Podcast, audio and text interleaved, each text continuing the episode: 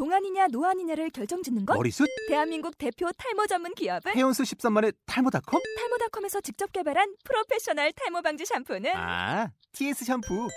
늘어진 두피 모공을 꽉! 단 한 올의 모발까지 꽉! 사용할수록 풍성해지는 나의 모발. 이제 탈모 고민 끝! TS 샴푸.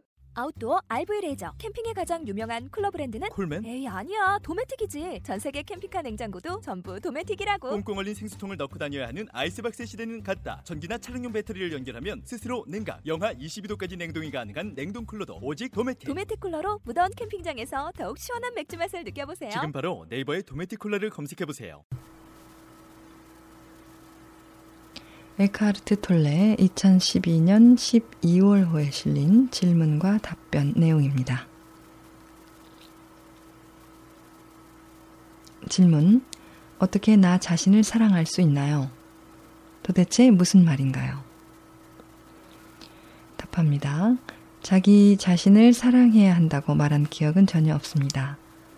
자기 자신을 사랑한다는 것이 나쁜가요? 물론 그렇지 않습니다. 자기 자신을 증오하는 것보다는 나을까요? 네, 물론 그렇습니다. 많은 사람은 자기 자신을 불편해 합니다. 자기 자신을 싫어하고 자신의 몸이나 외모를 증오할지도 모르고 충분히 잘하지 못한다고 여기거나 자기 비판을 심하게 하면서 한 사람으로서의 자기 자신을 좋아하지 않을 수도 있습니다. 많은 사람이 특정 종류의 마음 활동들로 구성된 부정적인 자아상과 함께 살고 있으며 그것은 즐거운 일이 아닙니다. 계속해서 비판하고 부정적인 말을 하는 마음 행태와 함께 살고 있다는 것을 깨달은 사람들은 자기 증오는 마음 행태, 마인드 패턴이라는 것을 알기 시작하고 있습니다. 그러한 마음 행태는 해를 끼치며 불쾌합니다. 하지만 그 너머로 나아갈 수 있습니다. 자기 자신에 관한 좀 더 긍정적인 생각으로 대신할 수 있습니다. 그런 자기 자신에 관한 긍정적인 생각, 자기 자신에 관한 좋은 느낌은 자기 자신에 대한 사랑의 시작이라고 불리우죠. 하지만 자기 자신을 나쁘게 느끼고 있다가 갑자기 좋게 느끼기는 쉽지 않습니다. 많은 설득이 필요하죠. 저는 자기 사랑을 깨어남의 중간 단계로 여기고 싶습니다. 하지만 깨어난 의식의 핵심은 당신의 마음 속에 있는 당신 자신을 대표한다고 여기는 특정 관념을 넘어서는 것입니다. 당신과 연결된 정신적 자상을 넘어서야 하죠.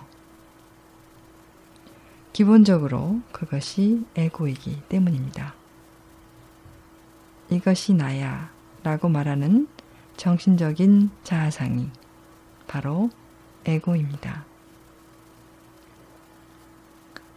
자아상을 갖지 않는 것을 배우고 싶다면 개나 고양이를 바라보십시오. 그들은 자신이 누구인지에 관한 의견이 없습니다. 그들은 그저 그들입니다. 그것은 그 애완동물의 삶에서 엄청난 양의 문제점을 제거합니다. 물론 동물들은 자아상을 만들어내는 머릿속 마음 활동이 없습니다. 동물은 마음 이전 상태이며 따라서 인간의 삶에 비하면 훨씬 문제가 덜합니다. 자아상이 없는 것이 얼마나 멋진 일인지 알 수 있습니다. 못생겨서 고민하는 개나 고양이는 없으니까요. 과체중인 개나 고양이도 큰 고민이 없습니다. 자기 자신에 대한 이미지가 없죠.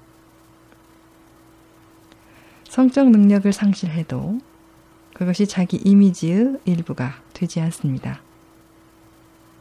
개는, 오, 나는 이제 강아지들을 가질 수 없어.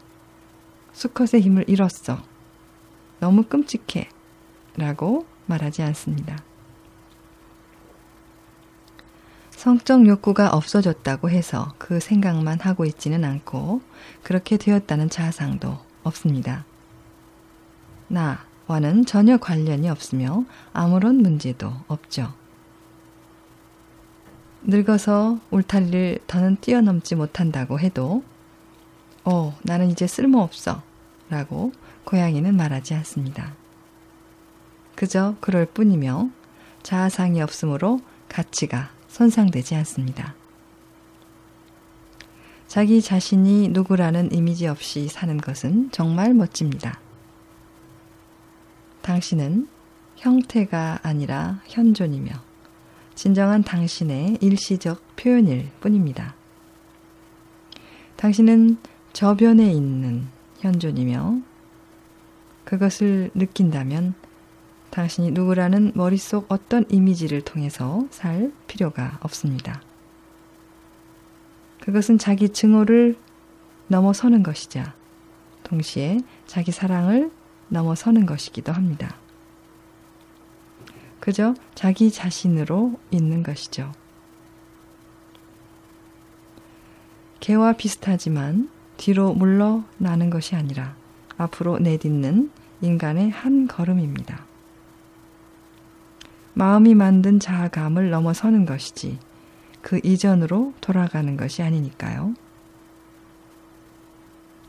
당신이 누구라는 자기 이미지를 통해서 살 필요가 없습니다. 현존이 당신의 삶에 더 많이 올수록 당신 자신이 어떤 정신적 체계가 아닌 현존임을 더 많이 느낍니다. 물론 머릿속 주변부 어딘가에는 약간의 정신적 체계가 있을 수 있습니다. 하지만 더는 그것이 정체성의 기초를 제공하지는 않습니다.